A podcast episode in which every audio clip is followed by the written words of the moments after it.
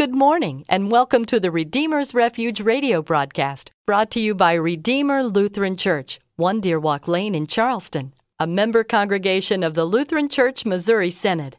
Redeemer Lutheran Church, help, hope, and home in the body of Christ.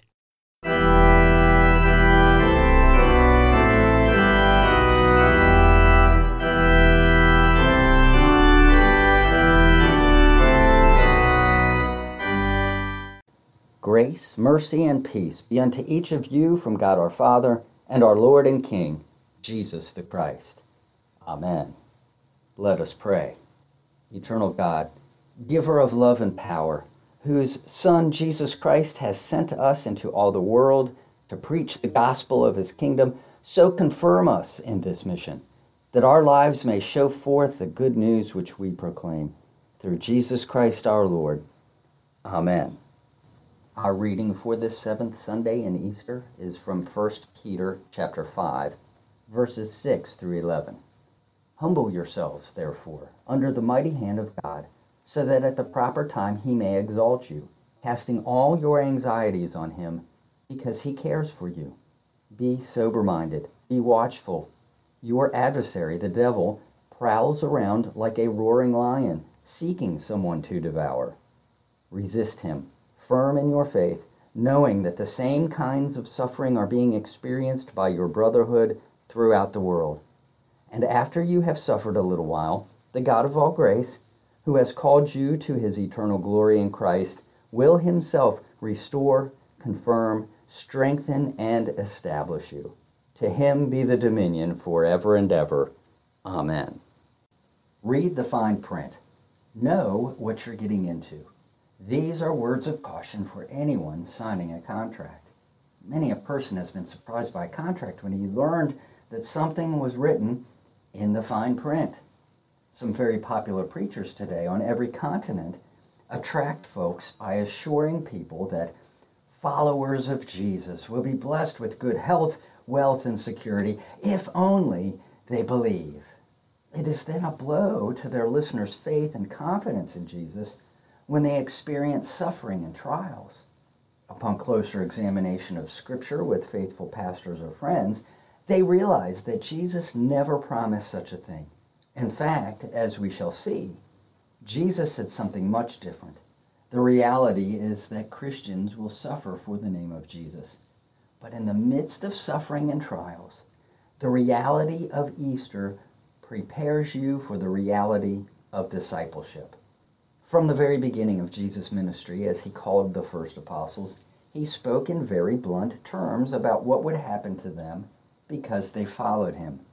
They would be reviled, persecuted, and evil things would be said about them because they followed him. Jesus told them to rejoice and be glad when those things would happen because their reward would be great in heaven. At other times, he told the disciples that they would be handed over to authorities to be beaten and punished. They would be hated by the world. Jesus also spoke of another kind of severe suffering for those who follow him. Shortly after Jesus instituted the Lord's Supper with his disciples, Jesus spoke to Peter Simon, Simon, behold, Satan demanded to have you, that he might sift you like wheat. But I have prayed for you that your faith may not fail. Jesus never hid the reality of suffering for his name's sake from his disciples. In fact, he was quite graphic in describing the details. But Jesus prepared his apostles for those times of suffering with encouragement and hope. As Jesus was in the upper room with his disciples on the night when he was betrayed, he told them, I have said these things to you to keep you from falling away. Now listen closely to what follows immediately. But I have said these things to you, that when their hour comes, that is, persecutions, you may remember that I told them to you. Then, right after Jesus told the disciples these things, he told them that the time had come when they would scatter out of fear, leaving him all alone. Yet I am not alone, for the Father is with me. I have said these things to you that in me you may have peace. Additionally, Jesus assured the disciples that he would continue to pray for them. This kind of straight talk about their suffering, along with Jesus' word of encouragement and comfort, would become particularly important to the apostles as they would continue the teaching of Jesus through their apostolic office. At the time, they did not have a clue about what kind of suffering they would need to endure, even though they had heard the words. The Holy Spirit would bring these words of Jesus to their remembrance after Jesus was raised from the dead and the days following. In time, the apostles lived the reality of suffering for the name of Jesus. Beloved, you know this reality too. There's the claustrophobia and loneliness of quarantine, the struggles to make ends meet, the ridicule and mockery from a world out of tune with God's Spirit, the second thoughts and doubts that can sometimes creep in, the self imposed and impossible expectations we have of ourselves and others, the illnesses we all encounter, the death of our loved ones. The apostles continued this kind of forthright talk about suffering for Jesus' sake as part of their catechetical instruction to the church, especially as it began to grow and was increasingly dispersed. The opening of Peter's pastoral letter indicates it is written to those who are elect exiles of the dispersion in Pontus, Galatia, Cappadocia, Asia, and Bithynia. Peter's letter to Jewish and Gentile converts in Asia Minor was to provide pastoral instruction about the Christian life in Jesus, including the reality of suffering. Just as Jesus told the apostles that he wanted them to know suffering was in store for them so they would not fall away, Peter echoes this reality in a pastoral way. Beloved, do not be surprised at the fiery trial when it comes upon you to test you, as though something strange were happening to you. Now, today we might say, forewarned is forearmed. When you are harassed for following Jesus, when you are reviled, insulted, shunned, shut out, ridiculed, arrested, imprisoned, put to death, sifted as wheat by Satan through severe trials, do not be alarmed. There is no need to ask God why this is happening to you. There is no reason to be ashamed. This kind of suffering, as a Christian, is an uncomfortable, hot, fiery trial to test you. So Peter writes. When metals and ore are heated in the testing pot, it can be determined what their makeup is. Spiritual trials test us, revealing our makeup. These fiery trials were often experienced by people of faith in the Old Testament for example, God said to Israel through the prophet Isaiah, I have refined you. I have tried you in the furnace of affliction. Fiery trials show us how weak and helpless we are. They reveal how utterly dependent we are on God's grace and mercy, and how much we need the prayers of Jesus so that we may bear them. When we are in the midst of these trials, we are often driven more deeply into God's Word and prayer. We yearn more for words of comfort and hope as we hear God's word and receive the body and blood of Jesus. It is only then that we can rejoice in our sufferings. It is then, as we hear the voice of God speak to us just as clearly as Jesus spoke to the apostles, that we are reminded we are not alone through these trials. And that gives us a whole new perspective. We can confess with assurance and joy the Spirit of glory and God rests upon me. I am blessed when I am insulted, for I share Christ's sufferings. He has counted me worthy to suffer for his name. So we need not despair in our suffering as though God were punishing us. It is quite the opposite. Rather, as Peter urges, we entrust our soul to the faithful Creator so we can go about doing the good that He has called us to do. We can let go of worrying about suffering and cast all our anxieties on Jesus because he cares for us.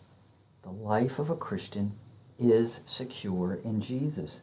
However, Peter urges us we must be watchful because we have an enemy who seeks to rob us of our Easter joy and our faithfulness to Christ. Peter reminds us to remain vigilant. This is no game of make believe. Satan is real. Be watchful. Dr. Martin Luther noted that the world is the realm of the devil and we would be wise to regard our life as if we were staying in a hotel where every other guest was a robber. We would do whatever we could to protect ourselves and likely not get much sleep. In other words, we would be on our constant guard. Now, make no mistake, Satan is our adversary, prowling around like a lion. Now, if you've watched TV programs of nature where lions are in the wild, or even observed a yard cat, you know that when they see their prey, they see long before the prey is aware. The lion studies the movements and stealthily creeps along the tall grass until the prey is not paying attention. Then it springs forth and sinks its teeth and claws into its prey, putting the death grip of its jaws around the throat. And more. Not only be watchful, but actively resist Satan when he tempts you. Peter says, remaining firm in your faith. Hold on to the Word of God in your heart and use it as Jesus did during his temptations from Satan. Do not give up or let go of the Word for anything. And know, beloved, that you are not alone. Not only does the Spirit of God rest upon you and go with you through these fiery trials, but countless Christians join you as well. The same type of suffering is experienced by your sisters and brothers in the faith throughout the world. Yes, you truly can, as Peter writes, Cast all your anxieties on him because he cares for you. Satan is not in charge. The world, who serves as Satan's puppet, is not in charge. It may appear that way, as he and the world inflict all sorts of warfare on Christians, but Jesus demonstrated that he is Lord of Lords. Scripture tells us that Jesus descended into hell to announce his resurrection victory to all, right under the nose of Satan. Satan used worthless people to lie about Jesus and falsely accuse him, resulting in his crucifixion. But the reality is that no one took Jesus' life. He laid down his life willingly to be the perfect sacrifice for sin. What Satan intended for destruction, Jesus used for our salvation. When Jesus breathed his last, our sin fully atoned, Satan thought Jesus would be buried and forgotten as some misfit. But the Lord of life would not be contained. Having destroyed the curse of sin, Jesus burst forth from the tomb, swallowing up death and giving in its place everlasting life. He lives. He lives. Therefore, Peter says, after you have suffered a little while, the God of all grace, who has called you to his eternal glory in Christ, will himself restore, confirm, strengthen, and establish you. To him be the dominion forever and ever. Beloved, there is no fine print to be concerned about in your discipleship of Jesus, no gimmicks. It is a reality that you will suffer trials for the name of Jesus, but they will not last forever. At the right time, Jesus, the mighty hand of God, will exalt you. He will restore you, confirm you, strengthen you, and establish you. Your suffering will be over, and you will be with him in the everlasting paradise that he has prepared for you, rejoicing with gladness as his glory is revealed. May the God of hope fill you with all joy and peace in believing, so that by the power of the Holy Spirit you may abound in hope. Let us pray. Risen, ascended Lord, as we rejoice at your triumph, fill your church on earth with power and compassion, that all who are estranged by sin may find forgiveness and know your peace. To the glory of God the Father. Amen.